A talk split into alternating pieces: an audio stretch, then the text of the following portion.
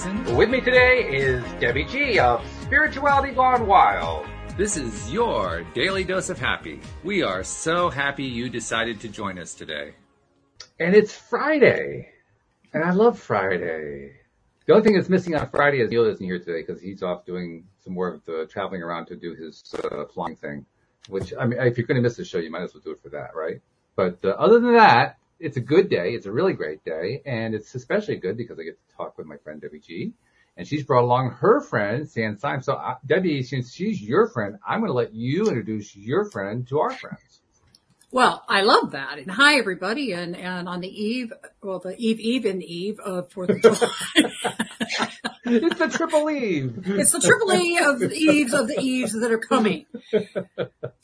Uh, so it is um, my pleasure to introduce to everybody Sand Symes. And Sand, what what's so cr- courageously beautiful about Sand is her dedication to the sovereignty of the human being. She is the modern day shaman. That is exactly what she is. I've been through her meditations. If anyone was lucky enough to see us on Women Rising or on Capagrata, but it's beyond that. She, she has created a blueprint for walking in your divine, be it masculine, feminine balance that you are. You are so many things, Sand, and, even a bio doesn't really give you the glorious be, doesn't give us the glorious meaning behind Sand Symes. So I'm going to leave it up to you to just share with everybody the magic that you truly are. You're so, and get ready everyone because you're so soft. It's like, it's like if you were lying into a, a down bed somewhere and just kind of, ooh, here we go. so welcome to, welcome to LOA today. Thank you so much, Debbie, and thank you, Walt, for having me. And um, that's quite an introduction, getting into bed with everybody straight away. So there you go.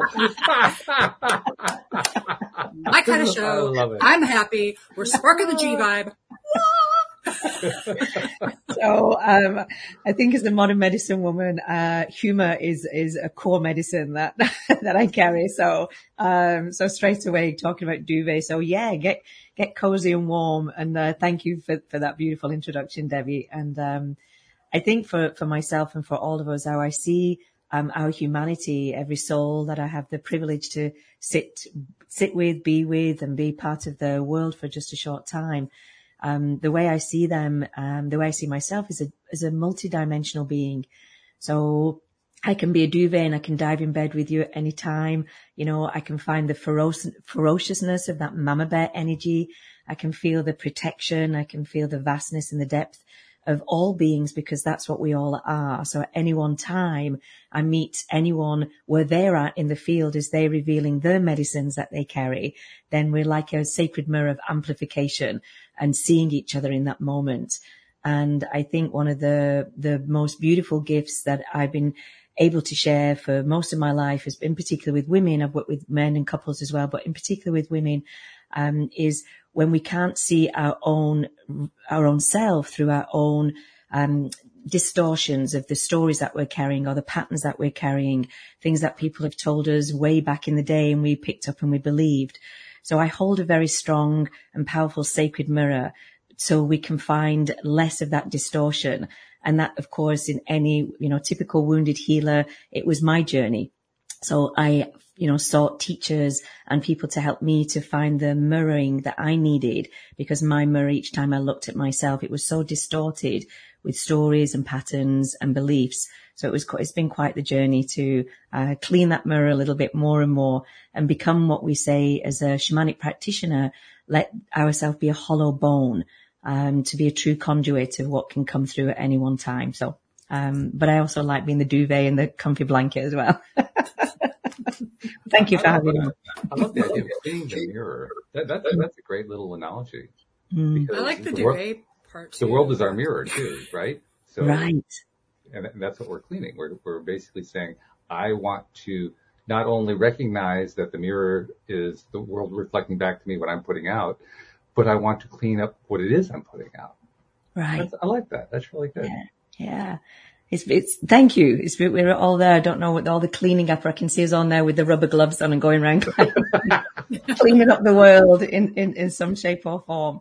Um, but it is, Walt, it really is. It's, uh, anytime what's happening out into the world is in, we're also carrying our own inner world inside, isn't it? So all of what's mm. happening out there that we don't like, we don't agree with, we want to change. Um, and I know, you know, let's give Gandhi the, you know, the credit here, be the change that we want to see. So it always starts with an inside job for sure. Yeah. Yes, I, I, completely agree with that. You know, we have a lot, I think it's a perfect time to talk about being a sovereign being, to, to talk about sovereignty. So, and also breaking free from the victim mentality. We have a lot of, we, we all, if we all are affected by some recent uh, rulings out there. And the bigger question has not been, for me, it's really been about what is sovereignty and how can we fully embody that? So that's really my question for you is to really take a dive into that word sovereignty. Mm-hmm. sovereignty, sovereignty for me, it came in, um, in a plant medicine ceremony. Am I allowed to say that on your show? Oh, um, please. I love. I didn't know it was an issue, so uh, thanks for letting me know. please, would you? Would you? Actually, now that you did that, we're going to talk about. We got. We got to do. Okay, that's oh, me yeah. claiming sovereignty right there. But still, my little girl is going. Am I okay? Am I allowed to do that? So, a little girl there. I need to clean my mirror in that area a little bit. Clearly. Uh. Um, so sovereignty came in a plant medicine ceremony, um, Debbie Walter, about, about 12 years ago. And I, as a shamanic practitioner and sitting with the shamans and medicine people who have been some of my most um, powerful teachers that I've had on, on this earth, uh, but they would always point back to the medicine, go back to the medicine and ask the medicine for your truth and your, your true answers. So I've sat in over a hundred plant medicine ceremonies in over two decades and got so, some of the most um, profound truths that I could, like mind bending truths um, of this world, of this planet, of this earth, and of myself. Um, and sovereignty came in about 12 years ago when I was looking at my, well, I actually went in to look at my, at look, I was looking at colonization and through my own heritage and my own ancestral line, because I'd started to work with my own ancestors. For, I've been working with my own ancestors for about two decades now, uh, since 1996. So, so I was asking them, I didn't feel that I was sovereign. So, and let me say why. I was brought, brought up in a very, very uh, industrial town in the northwest of England where there were cotton mills and, and coal mining, um, coal mines all around us. Uh, my only green that I ever saw outside of peas on my plate was that we lived facing a church and it was the graveyard and the lawns of the graveyard that was, was the green, oh. the greenery. So I didn't see green. Um, and then two weeks every year we would go to the valleys of South Wales to visit my, um, which we called auntie and uncle, to visit friends of my mum and dad's and to go to a valley and to see mountains and to find the smell of the earth, which I now know as Pachamama is the word that I use because of the different shamanic practices that I do. Pachamama meaning Mother Earth, well, Mother Earth, Father Sky, all of time and all of space and time. Um, and I never wanted to leave. They used to have to get literally uncoil my fingers off the railings because wow. I didn't want to go back to what I would think is a, is a very black and white, you know, pretty dismal world after I'd had the color and the smell of the mountains and the valleys and the waterfalls of South Wales. Mm. So, um, so I, so when in this plant medicine, they took me back to South Wales as a little girl and they, and they were showing me what my sovereignty was. And they were saying, you've got it distorted. Your mirror is distorted, Sand. Your mirror is distorted because you think that you're only sovereign because of where you were born. And that's nothing to do with you being sovereign. You're sovereign as a soul. You're sovereign because you chose to take a birth on this earth. You're sovereign because you said yes to, to, to come back here and have another life here. You're sovereign because you breathe in and you're sovereign because you exhale. You, you're sovereign because you exist. And I, I, I was on the floor for hours and hours and hours. I had to move through a lot of unworthiness. a lot of concepts, a lot of stories, a lot of patterns and a lot of ancestral trauma in my field, my, my mammy is Irish. So I've got a lot of Celtic, um, you know, roots. So, um, from the Irish part, it was, uh, we had to go all the way back to the famine, back to the, to the ancestral trauma, back to the trauma, back to, and move it all the way through. So I eventually found my ancestors that are the he- were heal, they were healers. They were healers and prophets and philosophers and midwives and medicine people. And they were, you know, beautiful souls and they knew how to work with harmony and balance on the earth. And then even beyond that, they took me back to what they called the ancient ancestors, which they took me all the way back to back into the ocean from where we came, then back up into the stars from the first explosion and beyond all time and space. And they said, that is who you are.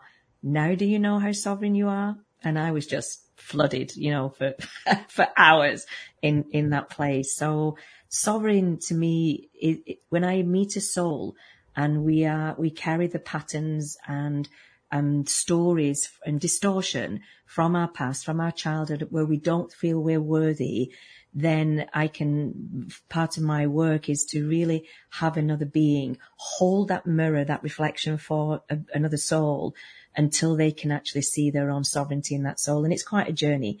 Um, I have a lady, um, literally happened last night and we're coming to the end of one of our programs and she's beautiful, beautiful soul, lives in the deep south and 69 years old. And she said, I never in 69 years understood my true birthright of being here on this earth.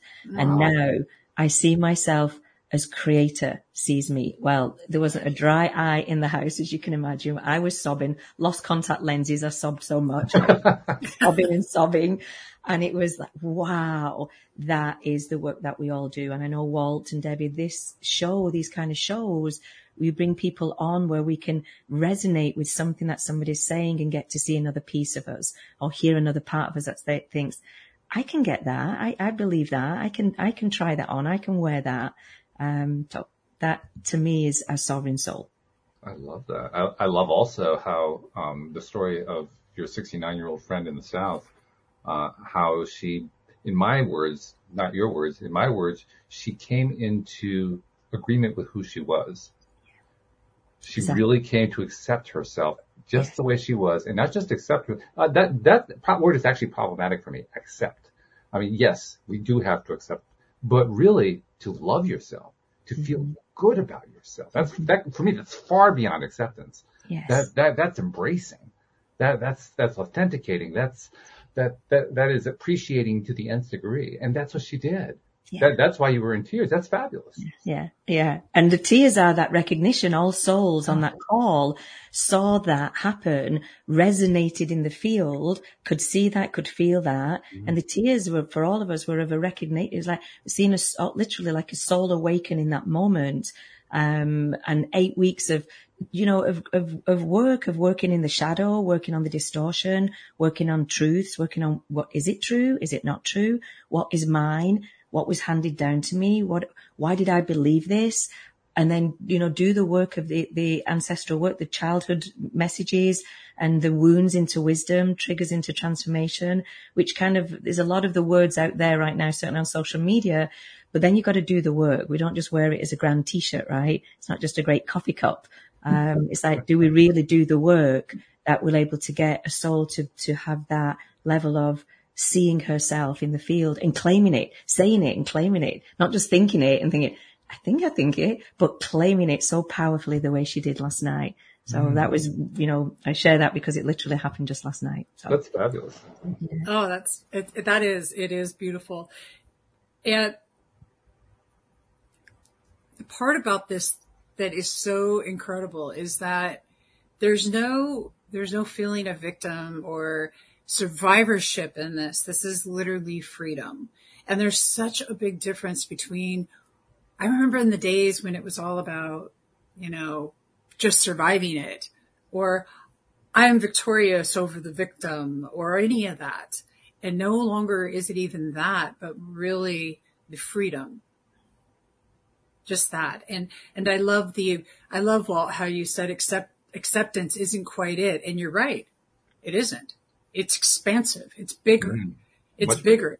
It's much, much bigger. Now, is acceptance a step in order Yes, to, to get into that? For sure. Yeah. But I love that expansion, how it goes out bigger. And that I think is what we are being called to do at this time. At this time where we are really looking at our own sovereignty, especially as women and our choices over our own bodies. And that, that is happening. That may not affect me today currently, but affects my granddaughter or affects somebody else. Is that sovereignty and how do we keep our own sovereignty and really love into that, that beauty that, that we all are? Hmm. What can you give those out there that are having a tough time with the shift or are feeling really angry right now? Because I do understand that anger. Hmm. I do. But I also know there's a balance to be had with this whole conversation. But what can we offer others that are really having a tough time with what's happening in the world right now? Thank, um, I'm grateful for the question because I'm certainly not, you know, because any listener might be thinking, okay, if she got that in a plant medicine, does, do I have to go to a plant medicine journey now Right. to kind of go and get what she got? I so am about to, but yeah, just I. I totally support that, and and please do it with with a, with uh, an authentic, you know, an authentic shaman or medicine person. Um, and if you can be as close to source as you can, I did most of mine in the jungles of Peru and Ecuador. So be with, you know, be in that environment and, um, and we can't, we can't all jump on a plane and go down to Peru and go into the jungle. So to answer your question, Debbie, what can we do in our own homes, in our own skin and our own body? And especially when we're feeling so angry, I'd start with to honor our feelings, honor where we're at in the moment. Um, we have been, certainly as women, we've been shamed and blamed for the, for the emotion of anger. Um, there's so many women, I've been working with women for over 35 years. And I would say one of the, the, the core threads and themes that come through most women's stories is when she's been shut down, when she's been feeling strong emotions and she's not quite known what to do with that and how to be with that and how to regulate or how to move through those emotions. And if there's a parent or caregivers that we've had or people in our field that have role modeled having big emotions and expressing them in a certain way, then we've adopted a lot of that, that expression. So it's not even ours. It can be, you know, my mum never said anything, but she, when my mum was angry, she would go to the kitchen and she would start, you know, um, she would start doing dishes and the dishes, I don't know how she never smashed a dish. It was amazing, but she would do the dishes very loudly. She would put pans in the cupboard very loudly and she would slam the cupboard doors in the kitchen. So we all knew when my mum was angry, that was her release and her expression of anger. So as all of the daughters, we learned how to work that way in the kitchen until I was like, I don't want to do this. I don't have this behavior anymore. I actually want to, I don't want to do this anymore. And then it wasn't until I realized I was actually, I'd adapted my mum's behavior. So, um, so how do I express my own anger? And the first thing is honor, honor where we're at at, at any one time. And you're right, Debbie, the, the, what's happening in the political arena now, certainly here in, in the US, um, it, it, it, that information can, it goes so deeply into a woman's body, into a woman's field. And we, we have a different, um, interpretation of information than our brothers on this planet. And as feelers, as, as the, as the divine feminine being that we are, we are, we, we're, we're, we're emotional beings. We're empaths and it, it's gone directly like deep into our womb because that's the area of the physical body that the woman right now is feeling violated in. So all of the rights that we have, you know, for, for many women have, have fought for on this earth to have balance, not to, we don't want women ruling the world. Well, some people might want women ruling the world. I think it's, it's bigger than that. It's we want a rightful place at the table. We want to make sure that our voice is represented in the field in politics or commerce or education or health. We want to make sure that, um, that we are taken seriously. So there's been, there's been this, this, you know, for a hundred years, women coming to, to the place and fighting for that.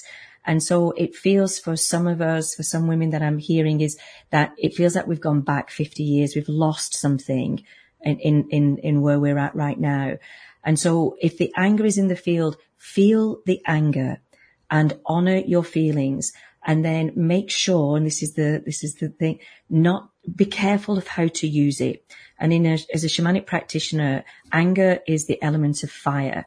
So if we are going to the element of fire, be careful with the fire element because fire, when we use her well, she, she will work well with us. You know, fire, she, she can keep us warm. She can keep us safe. We can cook, cook with fire. If we dishonor fire, like if we dishonor some of the feelings that we're feeling, we can hurt people. We can, we can make, um, statements. We can, we can get very angry and put that into the field. And it's almost like we're putting more anger out there and more rage. We're feeding the fire of what's already out there. So how do we do that safely?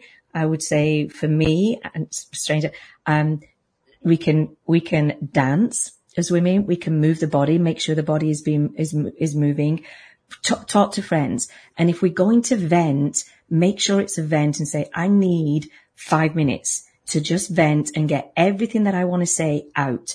Don't take me, if this is not truth, this is not real. I just need to say the things I need to say to move it out and give yourself five minutes and then, and then finish, complete it, put hands back on your body because when we're, even when we're venting for woman, our nervous system, that vagus nerve is so activated that the, the, the, the nervous system is saying danger, danger, danger. And we're putting, we're putting so much cortisol back in the body. We're putting a lot of crap back in the body. We're, we're really, uh, you know, literally frazzled and we want to get back as quickly as we can to the, to the parasympathetic place, which is calm and balance before we make any action, before we take action, before we say the next thing.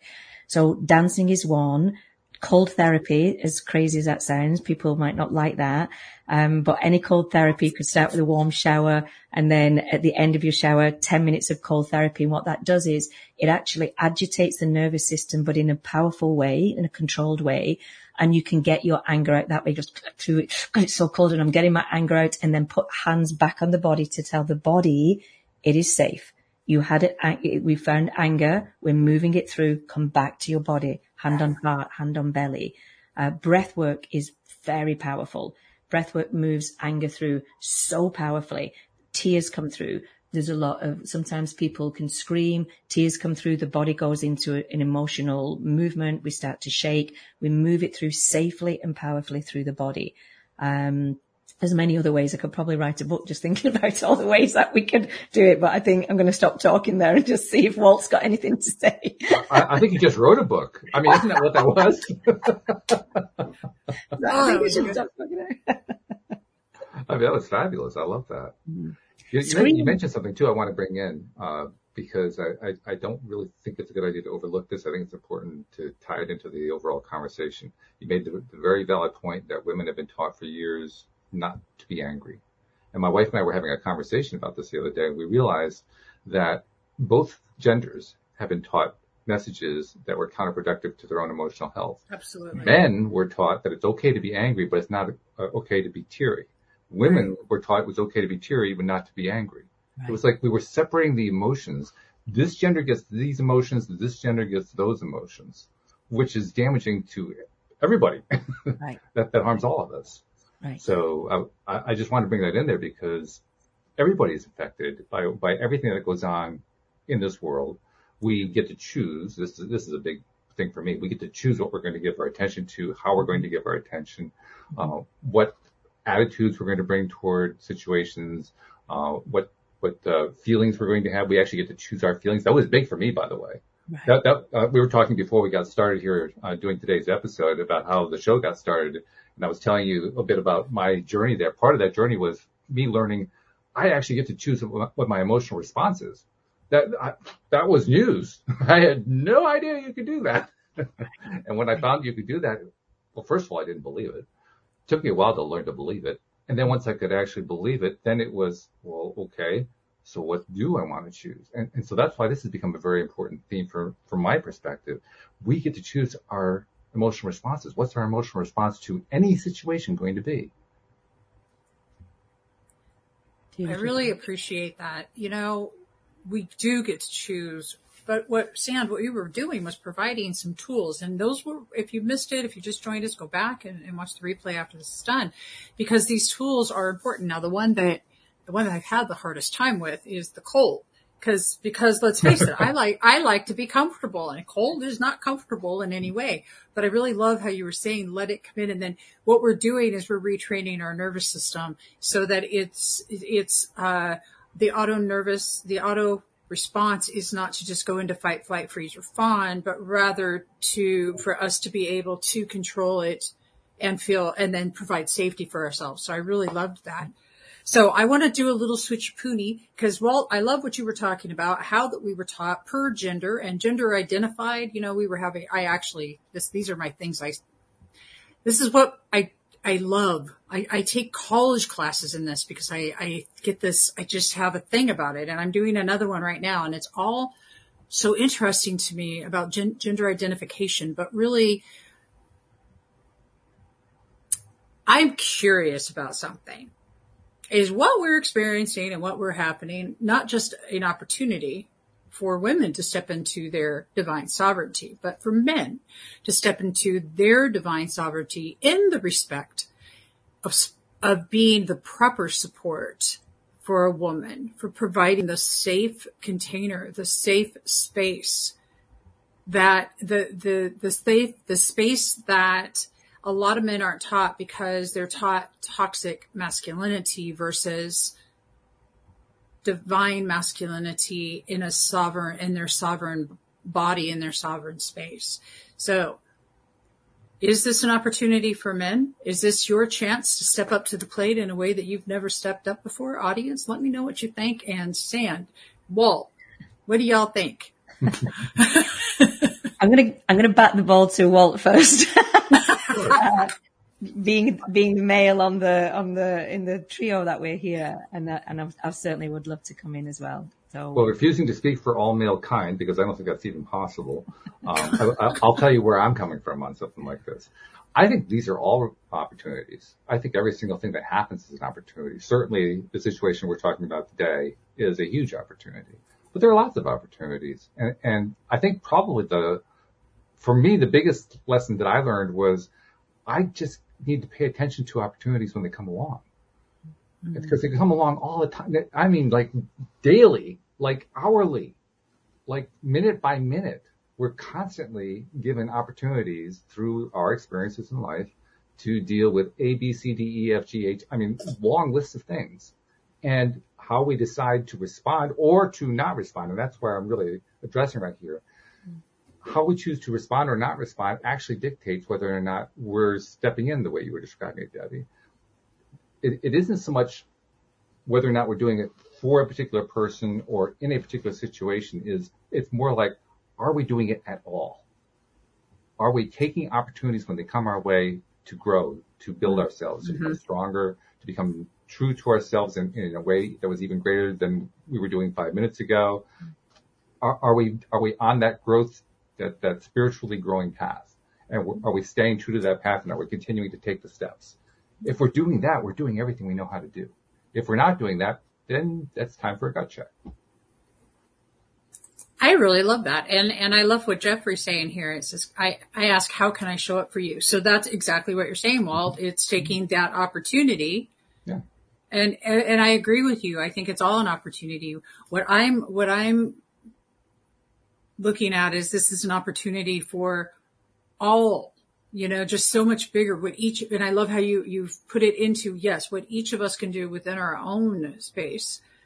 But I just, there, there's always, always a golden, a golden thread in something that doesn't, that's something that, that just looks like it's awful and horrible. And, and, and I do believe that we have a golden thread here with everything that's been going on. And I just feel that this opportunity is just like, just like COVID. COVID was a grand opportunity for us to take a look at what we were doing. And now we are oh, yeah.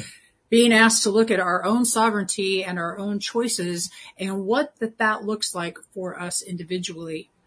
Um, so Sand, I'm going to let you take on the divine masculine question now. Good luck. um, if we looked at it through the through the portal of energy um, rather than form right now in, in the in the human form, and if we looked at it through the portal of energy, there is masculine energy and there's, and there's feminine energy. And we could look at that through the portal of how do we identify then? And one of the, one of the simplest ways I can describe it, it would, it would be this. If the feminine is the rambling rose, and you know she's a rambling rose. The, the, the, feminine she's coming up through the earth and we don't know if she's going to go left or right because she's feminine right? So she's kind of mm. where she's going to go? And she's going to go left and she's rambling so she's a rambling rose. And then she moves a little bit right and then she kind of goes over here and then she wants a little bit of sunlight here then she wants shade here. And then the masculine is the trellis that mm. actually is built for the rose to let her be exactly who she is at any one time so, so if the trellis is there to support the feminine, if the masculine is there to support the, the feminine in having her flower and bloom and blossom in the, the, the glory that she is, and I'm saying she and he back, not, to, not gender still, back still in, in energy, then how do we do that inside of ourselves? How do we identify the masculine the feminine inside ourselves? And so the feminine is the, we could say, is the, the, the whispers or the nudges that we might get from God, spirit, this universe, um, our higher self, the nudges that we get. So the nudges we can, we can hear and we get the downloads. And then we've got to put those nudges, if we're going to, if we're going to move with those nudges, we need to take action. So we need to make the phone calls. We need to send the email. We need to build the platform or set, you know, if it's business and, you know, put it in a course, but we have to do the doing part of it and build the structure around so that that message, whatever it is, has got a platform or a structure on which to grow, on which to express itself. So that's one way I would describe the masculine feminine inside of us. I'd certainly say, and, and this has been certainly true in my life, is I had no idea for many years how how masculine I was. I thought just because I, you know, sometimes I had my, I had long hair or I had lipstick on, then I was pretty feminine. But I was very masculine in, in my way because I had a very strong uh, parent. Um, I, the patriarchy around us, everything was, was, was, you have to, you have to show up looking, looking like this, sounding like this, being like this. Success has to look like this, sound like this and be like this. Um, I was still looking for the approval of my father and being the perfectionist. I had to, you know, be successful in certain ways because that's how he, his map of the world was. And I wasn't, I didn't even know what my divine feminine was. and when I sat, when I first started to sit in women's circles, I hadn't, I was like, get me out of here. I don't, I don't want to sit here with all, with all this feminine energy. It's like, I just, I felt so uncomfortable and out of my skin. And thank goodness I stayed. I, I, you know, now, now I am that, I'm a facilitator, teach women how to be in circle and, and be with that. So, but I wanted to run. I didn't want to be in this, in my skin. I felt so uncomfortable until I started to break down what my, my, my stories that I've been told about the feminine and there were deep rooted stories of the feminine is weak, the feminine is pathetic, the feminine is a victim, the feminine is the, the, you know, the less sex, she's this, she's, that. and she was stacked so underneath everything else. No, she couldn't breathe. So I, I didn't want to, to you know, I didn't even know how to access her until I started to do the work um, of understanding what divine feminine meant inside a woman's body. And that really was tuning into my own power, tuning into my own intuition, finding where I wanted to be fully expressed and not shut down. Um, take myself to the table and bring wisdom there that I knew that I had. But as a woman, I'd been taught not to speak at certain events or at certain places because nobody wanted to know your opinion because uh, this was a masculine, male dominated place. And then when working again in the work that I do, working with two spirited people, as we say in shamanic practices. So really opening up the field of we're not binary. I know that we live in the world of, of like, um, it's a duality, a world of duality. It's black or it's white. It's right or it's wrong. So we, we have a very strong in, ingrained system inside that lives in a binary way. We're not binary. We're multidimensional beings. So, you know, it's a she, it's a he, it's a they, it's, a, it's, it's all of that. Let ourself, the full soul, fully express itself through the divine feminine that's inside, the divine masculine that's inside, and allow people to find themselves and find the, find the pieces that somebody else gave them the map of the world and let them look at that map and say, this is not, this is actually not my map of the world.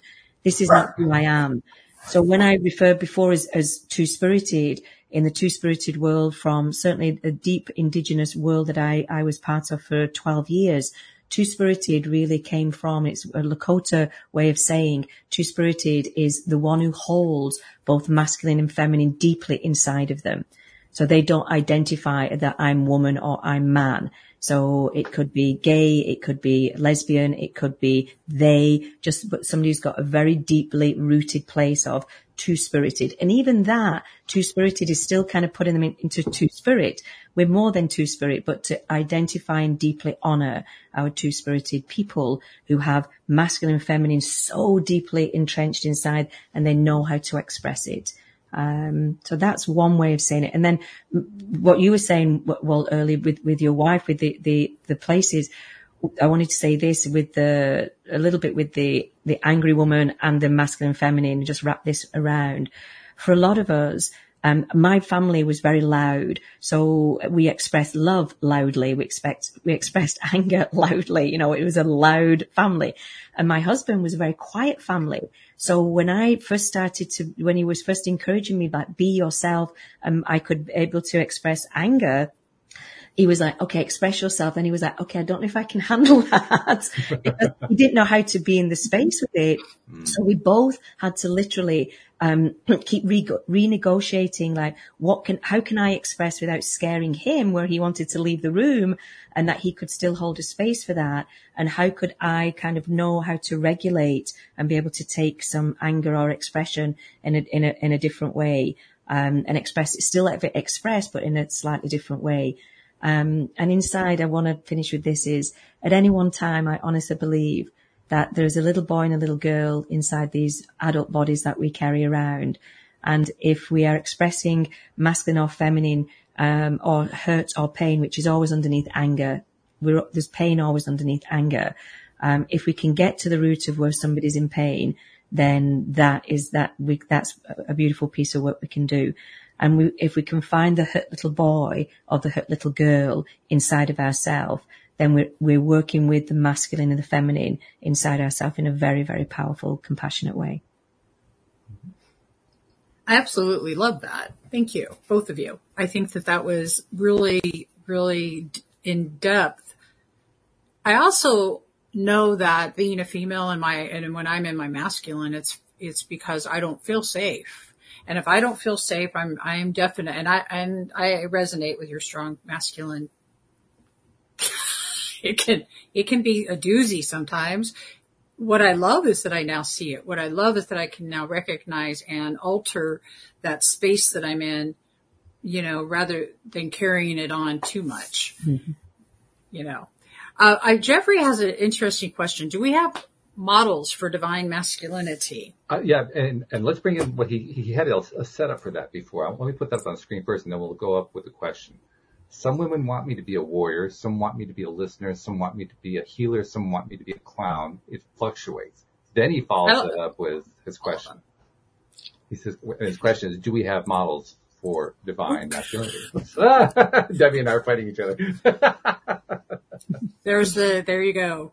I'm just, my hands, I'm hands off. Go ahead. Hey, Those of you that are listening on the, the podcast, the screen. Yeah. That's the bottom line. We're button happy. We just can't. Okay. so, what do you think there, Sand? How do we have models for divine masculinity? I, I think our model straight away is um, in masculine and feminine is look at the carers, the parents that we had. I go there first and just and ask that question of how was how was the masculine um, how was it role modeled when I was a child? And how was the feminine role modeled? And it's, it's an interesting question when we look back because it isn't, again, it's, it's not a binary thing. Um, in some households, the masculine was dominated by the mother in the house. Um, and sometimes the, the feminine was dominated and, and ex- expressed through the, the father in the house. So if we start there, then that, that is a, I believe that's a, a place where we start to get, we start to get our information from.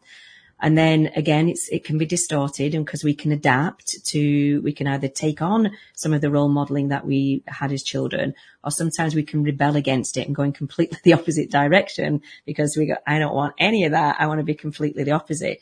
So, and then there's, we can obviously dance the dance in between those two. Um, and I, I, what I, what I would write, because, and it's also, it's projection. So if I said, these are mine, these are mine. And I love what, um, was it Jeffrey? Jeffrey, I love what you said in the question. Some people want me to be a clown. Some want me to be a lover. Some want me to be a listener. Some want me to be the, the cook. Some want, want me to speak. All, it's like, yes, yes, yes, yes. All of the above, like all of the above. Um, and especially as, as the, the divine feminine, the, the multifaceted being of the feminine is we, we change our mind. quickly. We, quickly. We're not a linear being. We don't, in, in the, when, when, when we're not, when we, when, the masculine part of us can think very linear. And we can go, okay, A to B as quickly and as effectively as possible. It's that boom, boom, boom. And we're there. Is that I need to get to the airport. I need to get on a plane. It leaves at this time. I'm done. Know, I know I need to be here. Boom, boom, boom. And we've got, we've got it moving through. And then the feminine is, how am I going to get there? I want to get there with some, with some spaciousness around it. And again, this is not, this is not gender bias. Um, spaciousness. So me and my husband, when we traveled, we, we travel better really separate. We, well, we've learned to tra- travel together better. My husband was, I want to be there five minutes before the plane gets off at the airport. I'm like, I want to get there five hours before. I want to set up home. I want to get the sandwiches. I want to get my tea. I want to sit. I want to get cozy. I want to get all things. I want to feel spacious because the feminine wants to, she wants to, she wants to move and what direction. I want to walk around the airport. I want to do some stretches. I want to go to the prayer room. I want to do the, I'm, I'm I want to people watch. I, am I'm, I'm here and I'm, I'm there and I'm everywhere. And John's like, can we just get there and just get on the plane and just leave? Is the, is a masculine feminine way of being. So rather than, I, I, I'm, I'm, I'm, I almost don't want to, to say who the role models are because it, I think it's so personal in who they are. And because we've got all of that, um, that infrastructure of our own patterning and conditioning aside, and then it gets projected out to, to somebody else. So I use myself as my own example or what's in my marriage or what's in my, with my children. I've got, um, a, a, girl and, and, a boy and I see the masculine the feminine in them. I see the masculine feminine inside my mum and dad. So I, I, I prefer to keep it that way and then project out because we don't, we're certainly not going to agree on that. So I always keep it, my own lived experience is my own lived experience and anything else. But, but Walt, you go ahead and you can bring in, bring in who you would say if you want to go in that direction. Well, look, when I was thinking about the question as, as, it was raised, I loved the way you addressed it, by the way. I think you addressed it beautifully. Uh, I, I kept thinking about it in terms of what a model of either divine masculine or divine feminine, feminine is because like you said, we're not talking about gender. We're, we're, we're talking about, I, I, don't even know what the, what the word is. I guess it's where, where, where we bring the word divine in in order to give it a, some sort of a label. Uh, but it is a, an aspect, I guess, of each one of us. There, there is a feminine aspect. There is a masculine aspect to each one of us. So where are the models? Well, they're actually in all of us. And, and I say that from the perspective of what, of what we were talking about before we started the show. We were talking about how I have been so really thrilled with all the perspectives I've gotten by doing the podcast over the years. I've gotten so many great uh, perspectives. So how many models have I had? Well, how many people have I had on the show? And that's just from the show. That's not just like the rest of my life. This is just the LOA today part of it, right? So the models are everywhere.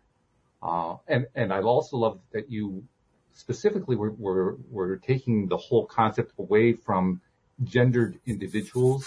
Uh, I, I, was thinking about how, you know, yes, most people grew up in a family where there's a father and a mother, but some grew up in a mother only or a father only or two mothers or two fathers or, or some, and sometimes it's even weirder configurations than that one. And yet all have as- access to models of masculinity and femininity, both. And it doesn't matter what the configuration is. No, actually it doesn't. And I want to tell you why. Because I'm, I was thinking, so I'm the one that's like, okay, we're going to the airport. Look at the time. We'll get there. It's, well, we're there within the hour. We're good. You know, Joe's wanting to get, you know, he wants to get there and he would prefer to have more space. I'm like, let's roll. We'll get there. We'll go get on that plane, you know. or I, I have somewhere to be, uh, wherever it may be. And I'm really just like, I control time. I slow time. I'm like, where he's more wants to get there and he wants, so he actually provides more space that way than I do. So there isn't, there isn't really, there isn't a way to, to gender, gender, gender identify that because it's not. And I want to tell y'all something because this is super interesting. I was talking to Joe about this the other day. Listen, gender is not sex. Sex is a biological male or female. Okay. Male or female body parts. Body parts are, that's the sex. Gender is an identification and it's socialization with gender. Gender changes over time and how that we view gender identification. Today we have many different variables of what gender really qualifies as. So don't get hung up out there on gender. Don't get hung up on any of this. Get, get more into the balance of the divine feminine and masculine within you because that's really what Sand, that's what I was hearing you say. You know, looking at the trellis being the space for the rose to, to move, flow and open but that is within us. That is within us. So Jeffrey, I'm thinking for the model of the divine masculine is exactly what they were saying. It's whatever that you resonate with. Because again, this isn't gender identification. This is simply the spaces within us looking at ourselves as the bigger balance really because my divine masculine can be he it not he uh, see i just did it it's so it's, ingrained in our brain, man. Well, well also the word is, is, tricky because we're yeah. using a concept that we also associate, associate with gender. Yeah. And, and so, yeah, keeping it straight is tough. Right. Well, and because of how that we were taught and it, again, it's socialized, socialized. Mm-hmm. All of it socialized. Little boys play with, with cars and trucks and little girls play with dolls. Now today we're seeing things that we see it all over the board. Oh yeah. I mean, we're seeing children that are, are saying they're, they're non-binary and, and that's all there is to it. They're not going to choose a gender. We see how it's changed in bathrooms and things like that, but that's kind of getting off the point. We're really talking about the, like Sand was saying and Walt's been saying, it's the energetic aspects of our being and our sovereign being because what's going on out there doesn't really matter. It's really what, it's what's going on in here. So, Jeffrey, how did that resonate? Let us know. I can tell you something, uh, how it resonates with me because I used to have that level of confusion that Jeffrey's question expressed. I, mm-hmm. that, that, was a big mm-hmm. thing for me for the longest time, trying yeah. to figure out, because I, I knew that what I had been taught was a quote masculine role. Uh, I, I, I never heard the term toxic masculinity, but yeah, it, it described it pretty nicely. So what did that leave? And there was like this great big hole. Mm. There was, there was this empty space that I didn't know what to fill it with. And nobody was really telling me. And so I was like, just kind of floundering, just kind of, you know, moving through time and space and hoping somewhere along the line, something is going to start making sense because none of it was making sense. And eventually what happened is because of um, well, really, it all it all came around the, the financial crisis of 2008 for me that's when everything kind of fell apart and that became the beginning for the rebirth, if you will, that came out of it for me. And that seminal time was when I finally, I, would always gone within, but I went within in a new way. That's why I'm kind of struggling for words here because we, we talk about having that inward journey, reaching into your, your internal connection to source and so forth. But I hadn't really learned that part of it yet. I had always been very intuitive, very introspective, but not in the way that we talk about here on this program or now that we talk about it in the larger society of people who are, are interested in these topics.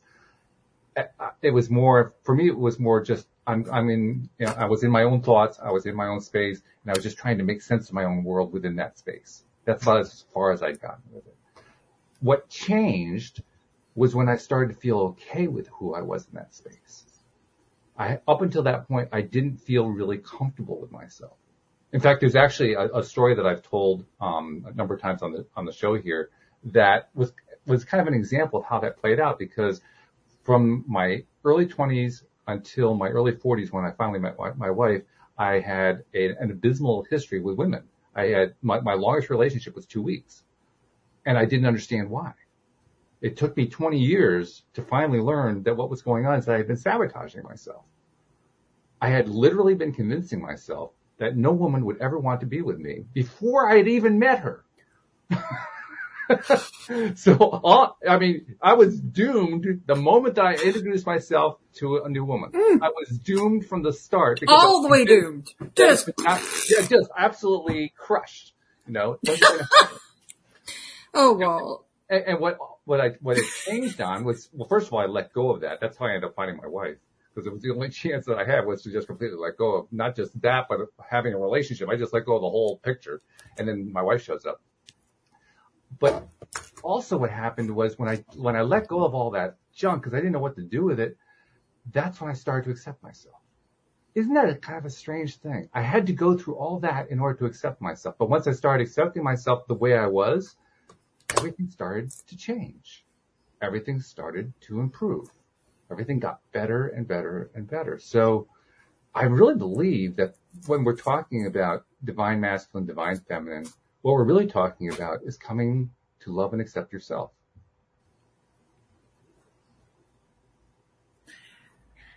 I, think you're right. I was just going to say that. Uh, sorry, baby, go ahead. oh no, I think you're. I think I, I I know that you're right completely. What I, and I'm just yes. Jeffrey says, I hear the message, choose the person you want to be and the models will show up. Yep. Mm-hmm. Mm-hmm. And I, and, and I completely love that too. Uh, you know, one of the cool things, uh, Sand, that I, that I love is that you do breathwork journeys and you also do, um, new moon journey, full moon journeys, different things like that. And, um, I'd love to know more. Thank you.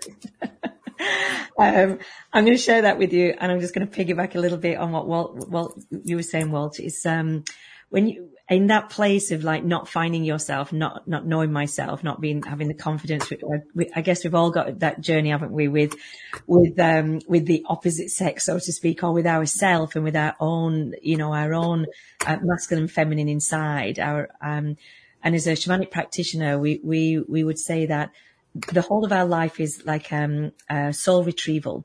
We're retrieving pieces of our soul, you know, parts of, of our soul that we have either lost or buried or, or feel that they've been taken away in some shape or form or we've given away. And so if life is a soul retrieval, you just reminded me what you were saying about you and finding your beautiful wife. When you found these pieces of yourself, back to that sacred mirror again, she could see, she could find you because she could see you because she could mm-hmm. resonate with you. So those pieces right. of you she she could find. So yeah. I wanted to to say it that way, and um and we, we, could howl and we could cry and we could sob at all the stories that each of us have had and the world has had when we are we are looking for love, trying to find love, trying to you know looking for partners and and trying to figure out this glorious thing called life. Um, and the the breathwork is Debbie. Thank you so much for for letting me speak about that uh, the, the ancestral breathwork journeys that we offer, it's, it's almost like, well, what you just described that took you a few weeks and months and years mm-hmm. in, a, in a 90 minute, it sounds audacious to say that, but a breathwork journey with our ancestors, it's like a soul retrieval people come to the breathwork journeys because they're looking for clarity, they're looking for inspiration, they're looking to let go and put down the map of the world, pieces of that map of the world that they've been given as a child, and they're looking for something, they're looking for their sovereignty. So it's really, it's like a shout out to this universe and saying, I know that I am sovereign. I, I know that somehow. And yet there's still pieces of me, big pieces of me that don't quite believe that or don't know how to access that or don't know, even know what that means.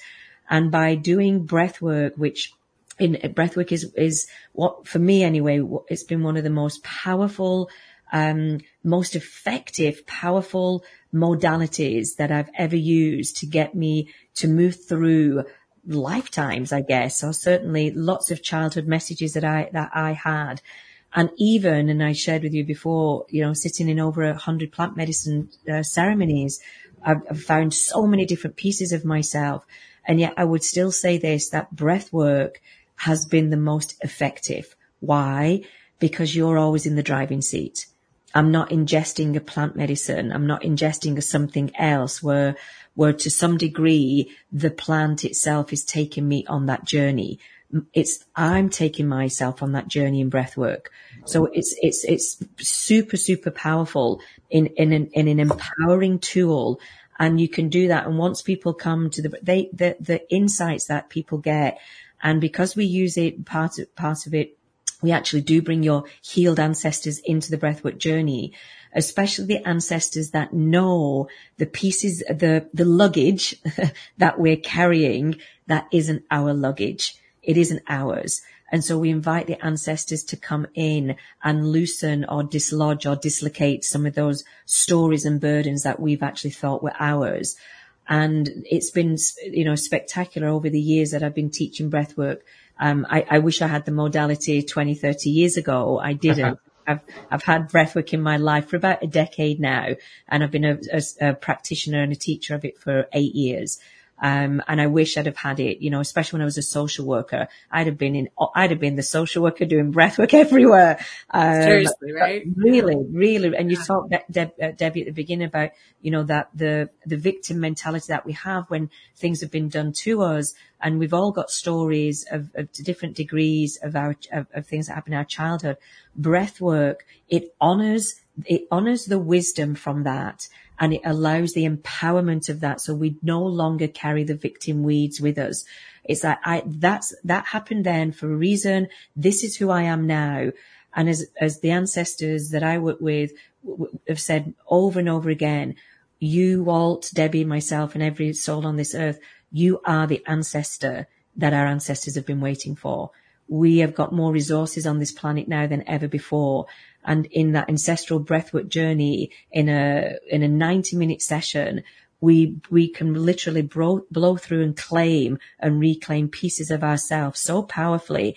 The, the worthiness comes back. The self-love that you spoke of, Walt, comes back. The confidence starts to come back. We start to literally dislocate and dislodge these old pieces of us and they go very quickly and very effectively and very fast in breath work.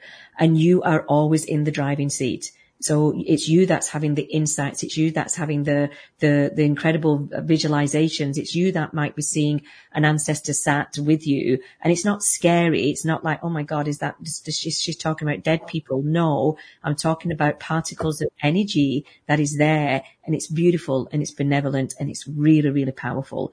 Um, you know, we have women recently 35 years with an eating disorder and within three breathwork sessions, it was dislodged enough. And she found that it was a way that she emulated her mother that was dieting all the time as a child. And the eating disorder came just because she wanted to be recognized and, and accepted from to, to, her mother. So started to adapt her own eating disor- disorder to get the love and the recognition and the connection with her mum. And so it's like, boom, that's gone now. Um, so I could tell you hundreds of stories like that, but it's super, super powerful. And we, we want to offer that to your community and have your, your beautiful people come and journey with us as our guests for one of our journeys. Um, I have to say, um, it's, it's for, it's for women or souls that identify as female that are able to come to, to, to, to there. If you want to, the guys where my husband works with the guys, I work with oh, right. um, but the breath work, it, it really is powerful. And I, just as a caveat, I want to, cause I know we're live here. Um, I go to the UK and visit my family in for the whole of July and our next breath work isn't until the 11th of August. We come back and then we, we, we take July off basically, but your, the July breath works are free to your community. Okay. Can you also, um, talk for one moment about a phrase you used because it, it grabbed my attention. I, I, think the, the phrase you said was healed ancestors. Mm-hmm. What exactly is that? What does that mean? It's a way that the ancestors that I work with have given me two phrases and said healed ancestors and ancient ancestors. And the reason that they gave us the words to say, to call forth our healed ancestors is sometimes in the field, and I've seen this myself, is um, some people don't want to call ancestors through. Some people have a very um, difficult and challenging relationship to people who've passed over, and they, there is a fear in our human psyche um, that we, uh, if we're going to call in our ancestors, then the people that we don't want to particularly call through in our life again will come through. So when I question that in the field with the ancestors that, that I work with, and they said, if you say the healed ancestors, what it does is it calms the nervous system down. It gives us a left brain understanding of, oh, it's only the healed ones that are going to come through. And it calms, when it calms the nervous system down, we can literally start to open and trust our breath to go exactly where we need to go into the journey. So that's where that came from, Walt. But great question. Beautiful. Thank you. For, Beautiful. Thank you. That was really good. Yeah. Wow, this has been quite the hour. Uh, do you want to bring something else in, Deb? We always go a little bit over, so it's not a big deal.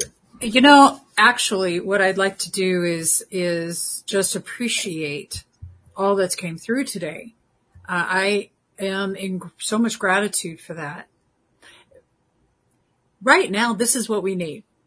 This is what we need right now. So thank you. We needed this today. We needed we needed to know that we have it within ourselves to completely step into our own sovereignty with, and I love that we can just access breath. I want to have you on again to talk about plant medicine because I think that would be beautiful. I have an appointment, so I'm going to head out, let you both finish together. um, because also Jeffrey has a, just a really good question. Are the healed ancestors personified in our pers- in our physical ex- experience? Mm. Yeah, Great. that's a good question to answer. Do I have time to answer that? Yeah, we'll make a little time. That's okay. Oh, okay. Jeffrey, that's a great question. Bye, Debbie. Jeffrey, that's a great question. I think in that personify, when we, when we initially in the, in our logical mind, when we think of an ancestor, we will go to either parents or, or family members that have passed over. And we can go to first generation and then second generation. It's, you know, the grandmothers or grandfathers or great uncles, great aunts. And then we go to the greats, like great grandmother and then great great. And then if, when it gets to kind of fourth generation out, we lose that in our own sensibility of our own egoic, basically our own egoic mind, our, our intellect. And then we're left with our, like, who were great, and some of us know, some people have told me they've got, um, they've had their ancestors who came over on the Mayflower. So there is, if we start to look at our ancestral line, we can find our ancestors, you know, three, four, five, six, seven, eight generations back. In terms of the healed answers that I'm referring to, especially in breath work, is we want to go all the way back, way beyond what your mind can actually tell you to access a different, a, a more, even more powerful place. Um, and that powerful place through in our subconscious field is whatever we have been carrying through. It tends to come up in more in intergenerational trauma and epigenetics. We want to, we want to pull through, not pull through more trauma, but we, if we have trauma in the field, Jeffrey, and trauma very much lives in our, the tissues of, of our, of our, of our physical body, we want to pull that trauma through and then tip that out on the other side through breath work. We don't have to relive it. We don't have to be re-traumatized. And breath work, which it was used very powerfully, very simple, the four box breath, take an in breath in, count for four seconds, hold it for four seconds, let it go four seconds. Yeah. And that was, you know, that's breath work. That's an element of easy home breath work when we get hyper agitated or or we get angry. It was a breath work I meant to share uh, earlier in the, in the call today. Um, and that was used with, in the Vietnam War with, with soldiers and, and people, well, with people that were, um, suffering major PTSD. So they couldn't even tell their story or even access because the brain couldn't handle the, the amount of, of, of, of um, information overload that they'd, that their nervous system had, had actually experienced. So what, what I'm pointing to here, and it's a great, such a great question is when we ask for the healed ancestors, your intellectual mind will go to, as I said, first, second, third generation. But in breath work, when we start to call in the ancestors, they help to bring through you, all the healed ancestors that are way back that we don't even know about and yet have got some kind of a key or a code or an ability to open up any ancestral trauma that we are still carrying, especially the trauma we don't even know we're carrying. And they're able to move through that with the breath work because your breath is, is, a, is your own signature perfume in, in, in the universe. Your ancestors find you on your very in breath and your out breath. So they get called through with your invitation. They come through and find you on your very breath because you, you, there's only you on the planet that breathes the way Jeffrey breathes on this planet. You are the unique being that you are. And so your ancestors will come forward in that. And then if we go really far back, and I've had many of my clients get to this point, including myself as a practitioner myself, if we go all the way back, then it starts to split and other lifetimes can come and really bend in your mind now. Other lifetimes come in the field and any other lifetime that you've had on, on the planet, those ancestors get called forth because we might have carried something in from another lifetime. And then we go all the way back and we're literally, literally going back to source. And we can call that ancestor, light, God, all being, but you literally go back to be with the everything that you are and then from that place, that's the healed place. That's the remembrance. That's the magic. That's the, the miracle. And then we travel back through, it's like, as the healed version of ourself. And as you do that, and in many of my shamanic practices, especially indigenous wisdom is when we do that work and we pull that through, you're healing all of your ancestral lineages on the matriarchal and the patriarchal line. And you're healing all ancestors that have been and you're actually blowing it through to all the ancestors yet to come, to all the next generations to come, because you've just shapeshifted a reality. We don't, we can't change the past, but we can absolutely start, the past starts now. It starts in this present moment. We don't change the past, but we shapeshift the reality to start a new version of a new story right in that moment. So I hope Walt, that answered the question. That's beautiful. I love that. I think you did a, a wonderful job answering the question. In fact, I think you actually went beyond answering the question. You gave us a model for understanding how this whole thing works. And and when you were doing that, I was I was tying my masculine linear thinking in. I, I was actually tying in the idea that since we all have generations going back, I mean, if you think about how the all of our family trees work, we have two parents and four grandparents and eight great grandparents and 16 and 32 and 64. You go back far enough, we're all connected. We are all related. Exactly. Exactly. That's the beauty. yeah. So, so that's what I was, when you were making that little journey, you were taking us on a journey back, back, back to until we were all at source. That's what I was thinking about. I was thinking about, yes, we started with our own family tree, our own ancestral history and so forth, but it kept branching and branching and branching and branching until we were all connected.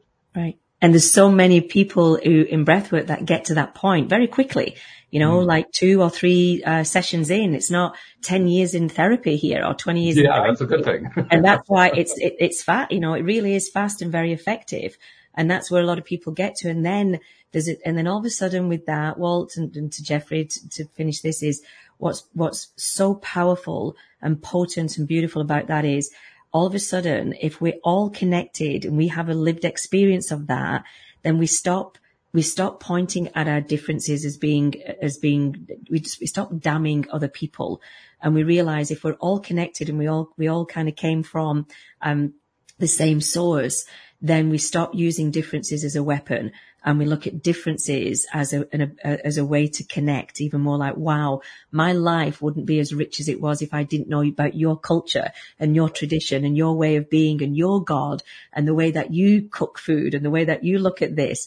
So the richness and the tapestry of our humanity gets a chance to exhale, literally the ultimate breath that we can exhale as a humanity in a way of connection and not, and, and less separation on this earth. That's beautiful. I love that. I love that tremendously.